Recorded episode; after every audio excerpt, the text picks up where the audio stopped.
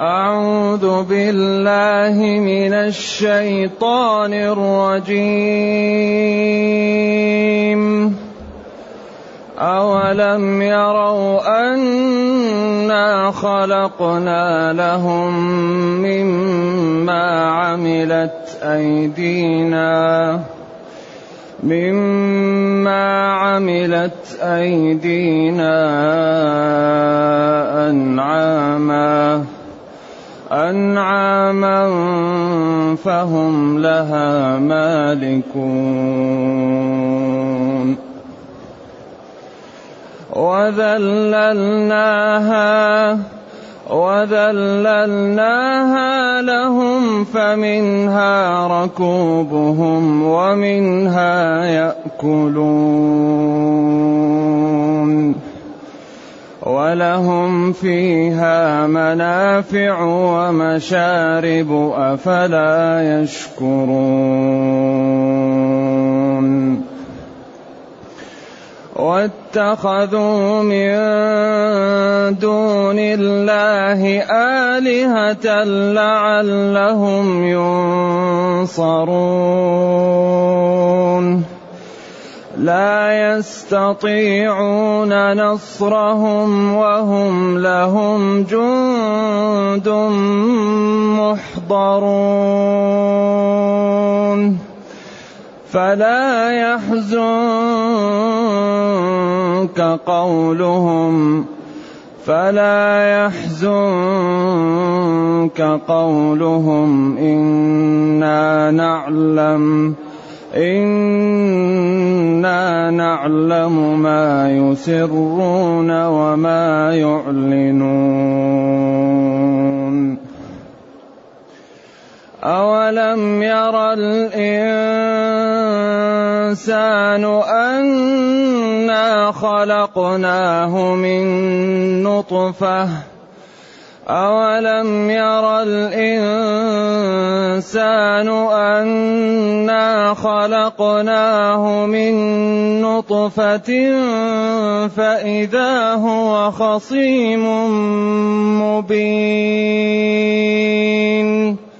وضرب لنا مثلا ونسي خلقه وضرب لنا مثلا ونسي خلقه. قال من يحيي العظام وهي رميم. قل يحييها الذي أنشأها.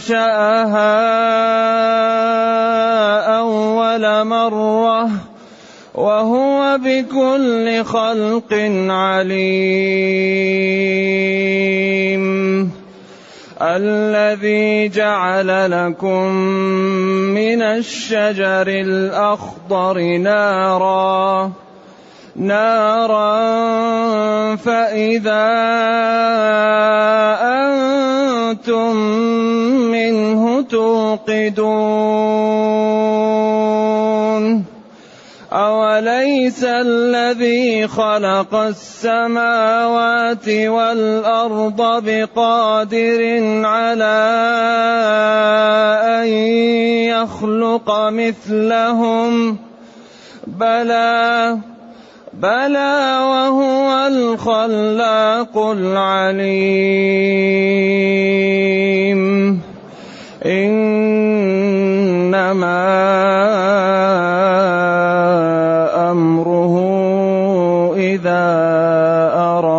شيئا. إنما أمره إذا أراد شيئا أن يقول له كن فيكون. فسبحان الذي بيده ملكوت كل شيء.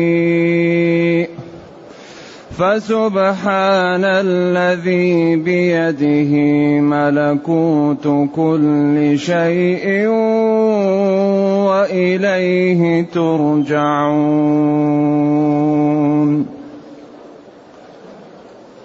الحمد لله الذي أنزل إلينا أشمل كتاب. وأرسل إلينا أفضل الرسل وجعلنا خير أمة أخرجت للناس. فله الحمد وله الشكر على هذه النعم العظيمة والآلاء الجسيمة والصلاة والسلام على خير خلق الله وعلى آله وأصحابه ومن اهتدى بهداه. أما بعد فإن الله تعالى يبين في هذه الآيات قدرته ونعمه على خلقه. فإنه القادر والمنعم. ويلتزم ذلك ويتضمنه الشكر والطاعة. فإنه هو المنعم وهو القادر. قال تعالى أولم يروا الخلق أن الله خلقنا أولم يروا الخلق أن الله هو الخالق الذي خلق لهم المذكورات؟ أولم يروا بأبصارهم أو ببصائرهم أو بهما معا؟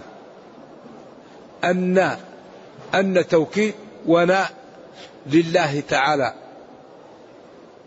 خلقنا خلق الله. لهم أي للمخاطبين وهو الخلق.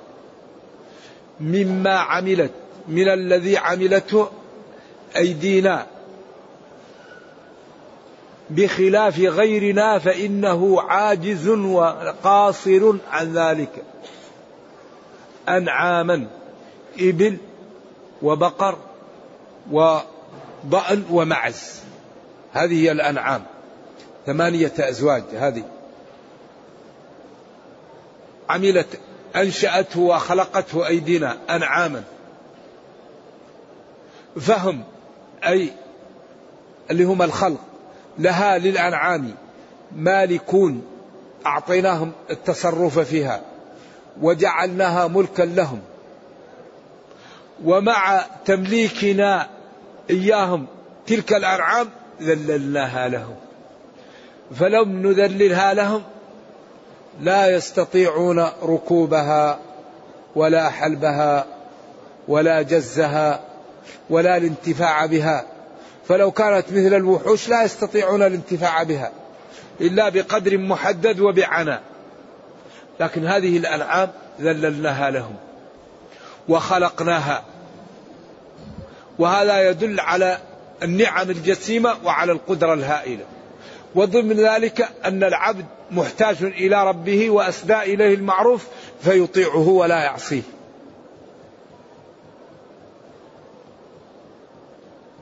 هذه قدرة واضحة لا لا خفاء فيها ونعم واضحة. وما دام ربنا جل وعلا قادر ومنعم فينبغي أن نخافه وأن نشكره. لأنه قادر وكريم. كل نعمة عندنا فمنه فالنتيجة ألا نعصيه ألا نخالف أوامره ألا ننتهك نواهيه. نعرف ما لا طالبنا به لأي شيء أوجدنا. ولا نعيش هكذا مهملون. المغرور نهارك يا مغرور سهو وغفلة وليلك نوم والردى لك لازم أصبح الآن يعكس. نهارك نوم وليلك سهو وغفلة. الآن الناس أصبح كثير منها. وتشغل فيما سوف تكره غبه. كذلك في الدنيا تعيش البهائم. الذي يأكل ويشرب ولا يحاسب ولا ولا يحاسب نفسه هذه البهيمة. أما العاقل يعرف القدرة التي خلقته ما الذي تريد منه ولشيء ولأي شيء أوجدته وأين ذهب فيعمل بمقتضى ما طالبه به ربه. إذا مما عملت أيدينا أنعاما فهم لها مالكون. وبعدين لاحظوا هنا النسبة. أولم يروا أنا خلقنا لهم مما عملت أيدينا. يعني كل هذا لا غيره لا غيره لا غيره. هو الله. غيره عاجز ما يستطيع. فهم لها مالكون. تجد الطفل يأخذ الجمل ويأخذه ويحط في في في أنفه خطام ويقوده ويقول له يبركه يبرك ويقول له قم قم يمشي به علي الطريق ذللت. لو لم تذلل لنا لا لأهلكتنا. لكن الله ذللها لنا.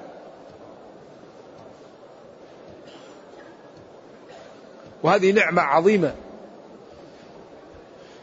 فمنها ركوبهم ومنها يأكلون. وتحمل أثقالكم إلى بلد لم تكونوا بالغيه إلا بشق الأنفس. لكن الله عوض الأمة الآن وعوض الخلق بهذه المراكب الحديثة التي أشار لها في قوله في سورة النعم ويخلق ما لا تعلمون. ولما أقسم نبينا صلى الله عليه وسلم أنه يبعث فينا ابن مريم حكما عدلا فلا يكسرن الصليب ولا ضعن الجزية ولا تتركن القلاص فلا يسعى عليها. ما فهم شراح الحديث؟ الحديث. لأنهم ما كانوا يتصورون أن سفينة الصحراء تعطل عن عن عن الركوب. سفينة الصحراء هي الإبل. تعطل عن الركوب. ما كانوا يتصورون هذا. لكن هي الآن عطلت. ولا تتركن القلاص فلا يسعى عليها. القلاص هي الفتية من الإبل. لا يسعى لا يسافر بها. ولذلك هذا هذا إعجاز. ولذا ديننا كل ما نحتاجه موجود فيه. بس ينبغي أن نثوره ينبغي أن, أن نعطي الوقت لديننا. أن نحل مشاكلنا أن نعالج به ضعفنا أن نرتقي به.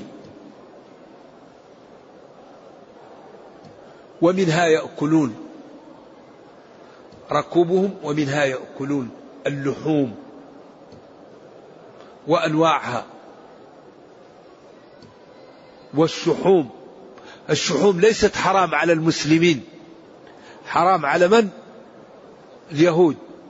أما الشحم حلال على المسلم. أيوة.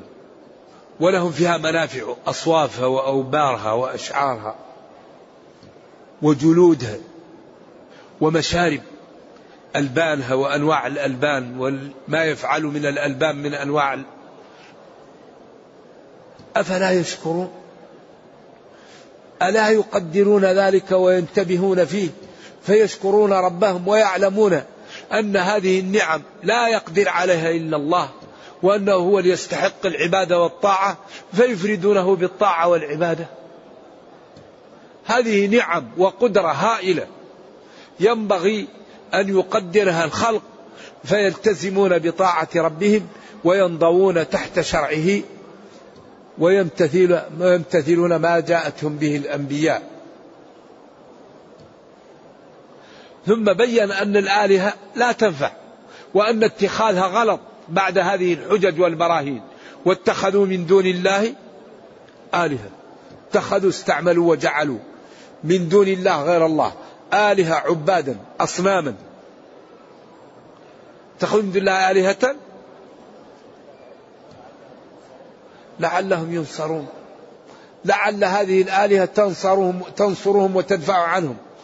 وهذا جهل الآلهة هم ينحتونها هم يعملونها بأيديهم هي لا تنفع ولا تضر. لا ت... لا يستطيعون نصرهم دفع ضرر عنهم ولا أنفسهم ولا هذه الآلهة تنصر أنفسها. في الآثار التي صحتها محل طرف أن عمر قال في الجاهلية عملت أمرين واحد يبكيني واحد يضحكني الذي يبكيني أنه عنده بنت وكان يريد أن يودعها فلما جاء الغبار عليه شالت عنه الغبار وهو يريد أن يدفنها. لأن الجاهلية كانوا يدفنون بناتهم. الثانية كان عنده صنم يعبده من التمر فلما جاع أكل من من الصنم هذا أكل طرف الصنم. لأنه جاع قال كيف نعبد شيء وأنا آكله. قال هذا بعد أن جئت في الإسلام. فلذلك واحد كان يعبد حجر ولما ذهب عنه جاء هو وجد الثعلب الثعلب جاء وبال عليه فغضب وقال رب يبول الثعلبان برأسه لقد ذل من بالت عليه الثعالب. يعني فهم لا يستعملون عقولهم. ولو استعملوا عقولهم لعلموا أن الأصنام لا تنفع ولا تضر وأنها لا تستحق العبادة وأن الذي يستحق العبادة هو من له القوة وهو الخالق. ولذلك لا يستحق العبادة إلا الله لأن غير الله عاجز وغير الله يخلق والله هو الخالق. ولذلك قال اعبدوا ربكم الذي خلقكم. أفمن يخلق كمن لا يخلق؟ يخلقكم في بطون أمهاتكم خلقا من بعد خلق في ظلمات ثلاث. ذلكم الله ربكم له الملك. لا يغوث ويعوق ونسر ولا العزاء ولا اللات ولا منات. لا الله هو اللي يعبد هو اللي يقدر أما الأصنام والأولياء والصالحون والرسل كل هؤلاء عاجزون. لا يعبدون ولا يملكون إلا ما ملكهم الله. فالعبادة لا تكون إلا لله.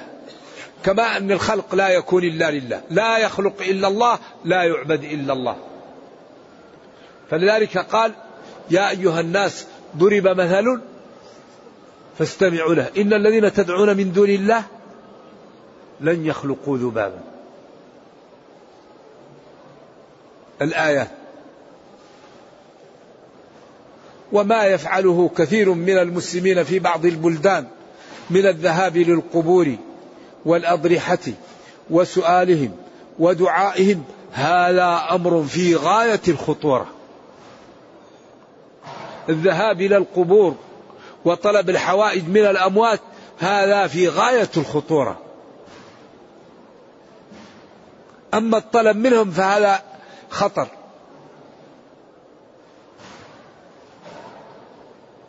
هذا يوشك أن صاحبه يخرج من الدين لأن الله جعل الدعاء مثل السجود. قال أمن يجيب المضطر إذا دعاه. وقال قليلا ما تذكرون. حيث تفرقون بين خلق الجبال والسماوات والبحار والأنهار وإجابة المضطر والكل حق خالص لله. هذا إعجاز هذا. هذا إعجاز واضح لا لبس فيه. قل الحمد لله. وسلام على عباده الذين اصطفى. آه الله خير ما تشركون. أمن خلق السماوات والأرض وأنزل لكم من السماء ماء فأنبتنا به حدائق ذات بهجة. ما كان لكم أن تنبتوا شجرها. وفي نهاية المقطع قال أمن يجيب المضطر إذا دعاه. وقال قليلا ما تذكرون. حيث تقولون الله خلق الجبل وخلق البحر والغابة ولكن يجيب المضطر الولي. قليلا ما تذكرون. فإجابة المضطر وكشف الكربات.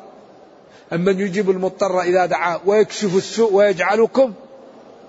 هذه الثلاثة يطلبها الناس من القبور وممن يعتبروهم أولياء. ولذلك قال بعدها قليلا ما تذكرون. إعجاز. قليلا ما تستعملون عقولكم حيث تفرق بين هذا وهذا. والكل حق خالص لله. فلا بد لنا من برامج جادة عملاقة نبين لإخواننا الذين يتعلقون بغير الله أن هذا لا يجوز. وقال ربكم ادعوني أستجب لكم. إذا سألت فاسأل الله.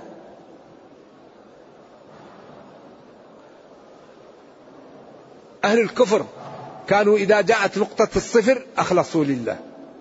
وإذا غشيهم موج كالظلل دعوا الله. فلما نجاهم إلى البر إذا هم يشركون. وفرحوا بها جاءتها ريح عاصف وجاءهم الموج من كل مكان وظنوا أنهم أحيط بهم. ضعوا الله مخلصين له الدين. طيب ما بال الناس الآن إذا خافوا يتعلقوا بغير الله؟ يا فلان وكل بلد له أولياء. كل بلد من بلاد المسلمين فيه أولياء. نحن نقول أولياء لكن الأولياء من هم؟ الذين آمنوا وكانوا يتقون. ألا إن أولياء الله لا خوف عليهم ولا هم يحزنون؟ الذين آمنوا وكانوا يتقون. الولي هو الذي يتقي الله ويؤمن. أما لا يعلم الغيب إلا الله ولا ينفع ولا يضر إلا الله. قل لا يعلم من في السماوات والأرض الغيب إلا الله. الخلق عاجزون. فلا نصرف حقوق الله لغير الله. هذا مشكل. ولذلك كثير من المسلمين لا يتنبه لهذه الأمور. يأتي للقبر ويطوف عليه. الطواف بالكعبة فقط. الطواف عبادة. والله قال فليطوفوا بالبيت وليطوفوا بالبيت العتيق. خلاص البيت. أول بيت وضع للناس للذي ببكة طوف به لأن الله أمرك بالطواف. أما تروح وتقيس العبادة ما فيها قياس. لأن هذا ما شيء لا لا يعقل. القياس في الأمور التي يكون فيها مصالح مثل المكيل والموزون والمقتات والمدخر. أما العبادة الصلاة الله أوجب الصلاة. نقول إذا أوجب علينا خمس صلوات نحن نضيف صلاة ونجعلها ستة. هذا لا يجوز. لأن العبادة الغير معقولة المعنى لا يقاس عليه. العبادات المحضة لا يقاس عليها ولذا نحن في حاجة إلى أن نعطي وقتا لنعلم ديننا. المشكلة أن كثيرا من الأمة غير مستعد لإعطاء وقت لدينه. ما الواجب؟ يمتثل. ما الحرام؟ يجتنب. لا بد لكل فرد منا أن يعطي وقتا ليعلم دينه. والذي يعيش بين المسلمين لا يسامح في جهل فروض العين. وكل عبادة لها مواصفات معينة. وإذا أداها العبد على غير ما شرعها الله يكون أجرها ناقصا أو معدوما. إذا لا بد أن نعرف مواصفات العبادات. حتى إذا أديناها نأخذ فيها الدرجة الكاملة. وهذا يحتاج منا وقت. كثير من المسلمين غير مستعد لي ليتعلم. كيف ما تتعلم يا أخي؟ كيف ما تعرف الواجب؟ ما الحرام؟ ما الذي أوجب الله عليك؟ ما الذي حرم عليك؟ حتى تنجو بنفسك. هذه الدنيا معبر. وراها جنة ونار. وراها كرامات. وراها فضائح. فالذي لا يستعد من الآن يقع في ورطة ومأزق.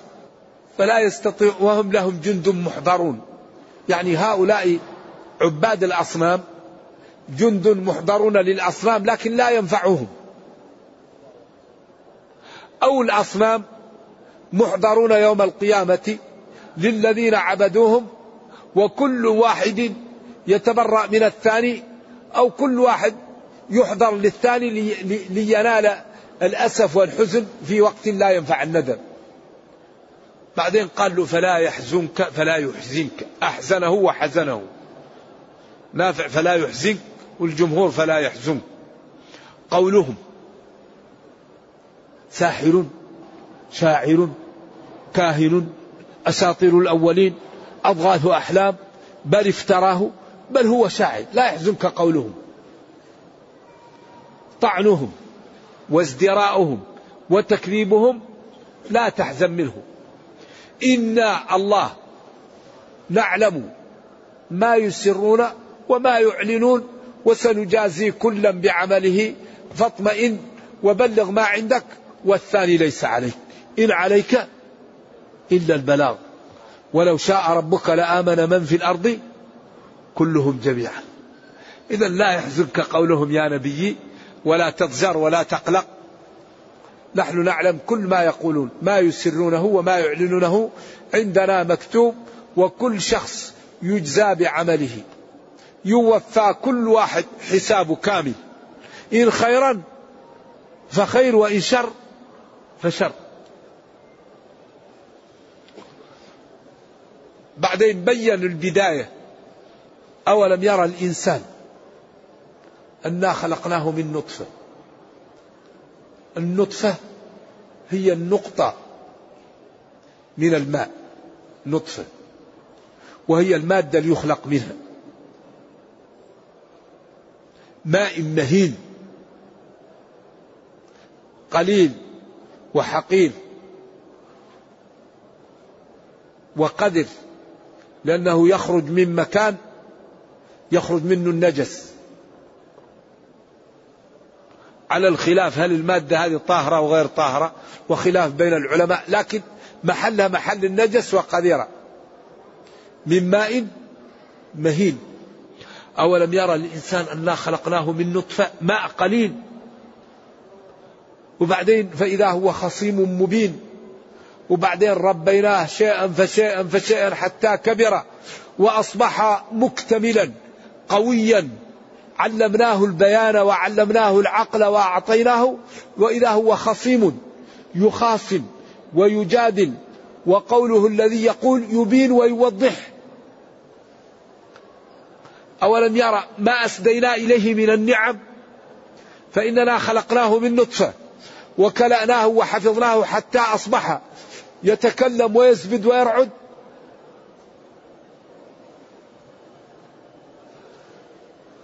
وضرب لنا مثلا ونسي خلقه. ضرب لنا مثل وقال الوليد أو ابن أبي أو القول اللي قالها من الرجال الأربعة المختلف فيهم. قال من يحيي العظام وهي رميم. أخذ عوما بالي وقال من يحيي هذا بعد أن كان رميم؟ فقيل في الأثر الذي فيه ضعف أن النبي صلى الله عليه وسلم قال له يحييك الله ويدخلك النار. ولذلك رد رد مقنع مفحم قل يحييها الذي أنشأها أول مرة. ولذلك قال وضرب لنا مثلا ونسي خلقه. لأنه لو تأمل لنفسه ما قال هذا. يحييها الذي أنشأها أول مرة. والإعادة أسهل من البدء. وإحياء من العظم أسهل من الإحياء من النطفة. قل يحييها الذي أنشأها أول مرة. وهو بكل خلق كل خلق. عليم مبالغ العلم من النطفة إلى الكركدن. من النطفة إلى إلى الفيل. أكبر مخلوق ما هو الآن؟ أكبر الفيل أو الثاني هذا الكركدن. المهم وهو بكل خلق عليم. وما تسقط من ورقة إلا يعلمها. إذا قدرة الله لا تقاس على قدرة الخلق. لأن الخلق عاجزون. وقدرتهم ضئيلة. وعلمهم قليل. وحياتهم قليلة. ومخلوقون. والله تعالى غني وقادر الغنى المطلق. لا تأخذه سنة ولا نوم وهو يطعم ولا يطعم.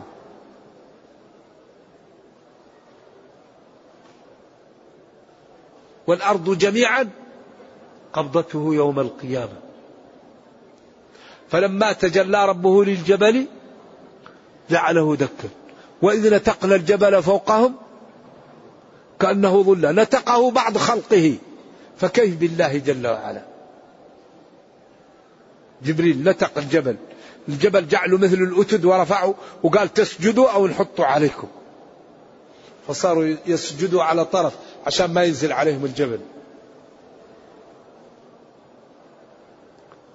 إذا من هذه صفاته يطاع فلا يعصى ويشكر فلا يكفر ويذكر فلا ينسى.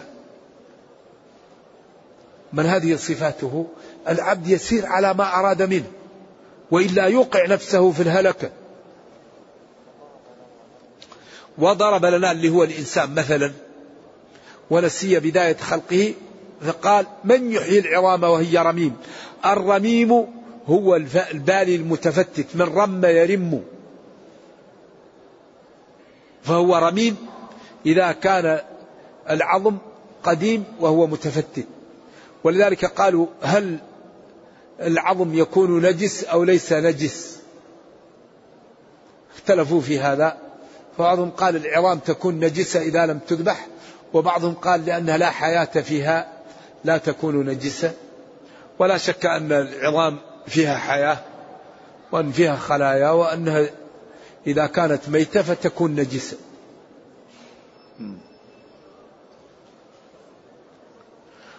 قل يحييها أي العظام الذي أنشأها وهو الله أول مرة. أول نشأة وهو بكل خلق عليم. ثم بين قدرته الذي جعل لكم من الشجر الأخضر نارا. فإذا أنتم منه تقدمون تأخذ غصن أخضر من المرخ. وتأخذ غصن أخضر من إيش؟ من العفار أو غيره وتأخذه مثل السواك وتجعل هذا تحت وتجعل هذا فوق وتحكهم مع بعض وتطلع لك النار.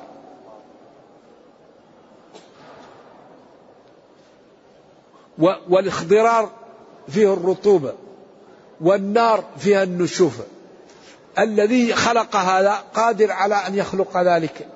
وأنتم الآن تأخذوا الشجرة وتقطعوا منها الغصن وتأخذوا عود ثاني وتحكوا بينهم فتطلع لك نار.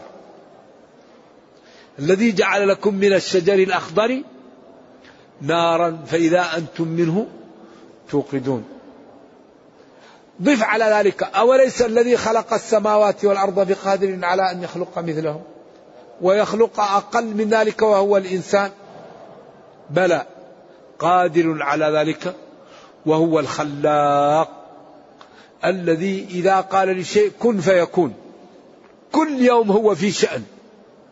يعز هذا ويذل هذا ويرحم هذا ويعاقب هذا ويفقر هذا ويغني هذا ويحيي هذا ويميت هذا.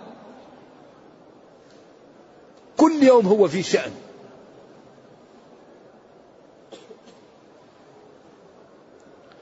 بعدين قال جل وعلا إنما أمره إذا أراد شيئا وهو الخلاق العليم بكل تصرفاتكم. إنما أمر الله تعالى إذا أراد شيئا أن يقول له كن فيكون. هذا ثقل الجملة لأن السورة بدأت تنتهي هذا آية في القدرة. أمره إذا أراد شيئا أن يقول له كن فيكون. قال للذين اصطادوا يوم السبت كونوا قردة. فتغيرت أشكالهم قال لقوم صالح قالوا والله لا نؤمن بك حتى تخرج لنا من هذه الصخرة ناقة. فقال للناقة اخرجي فخرجت. لما آذوا نبيه وعابوه قال للحجر أشرد بثوب موسى. فجرى الحجر بثوب موسى. فبرأه الله مما قالوا. قال للحجر يلا أمشي. فجرى الحجر. كيف يجري الحجر؟ يوم القيامة لما قالوا لا نقبل إلا شاهد علينا أنطق الجلد. قال للجلد أنطق. قال لليد اشهدي أنطقنا الله الذي أليس من الجنون أن يعصى الله؟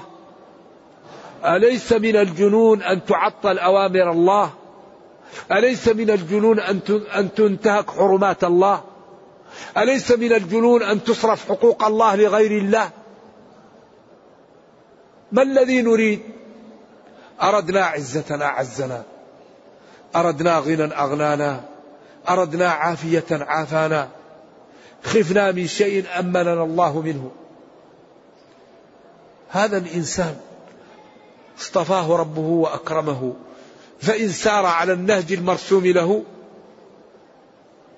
أصبح أفضل البشر.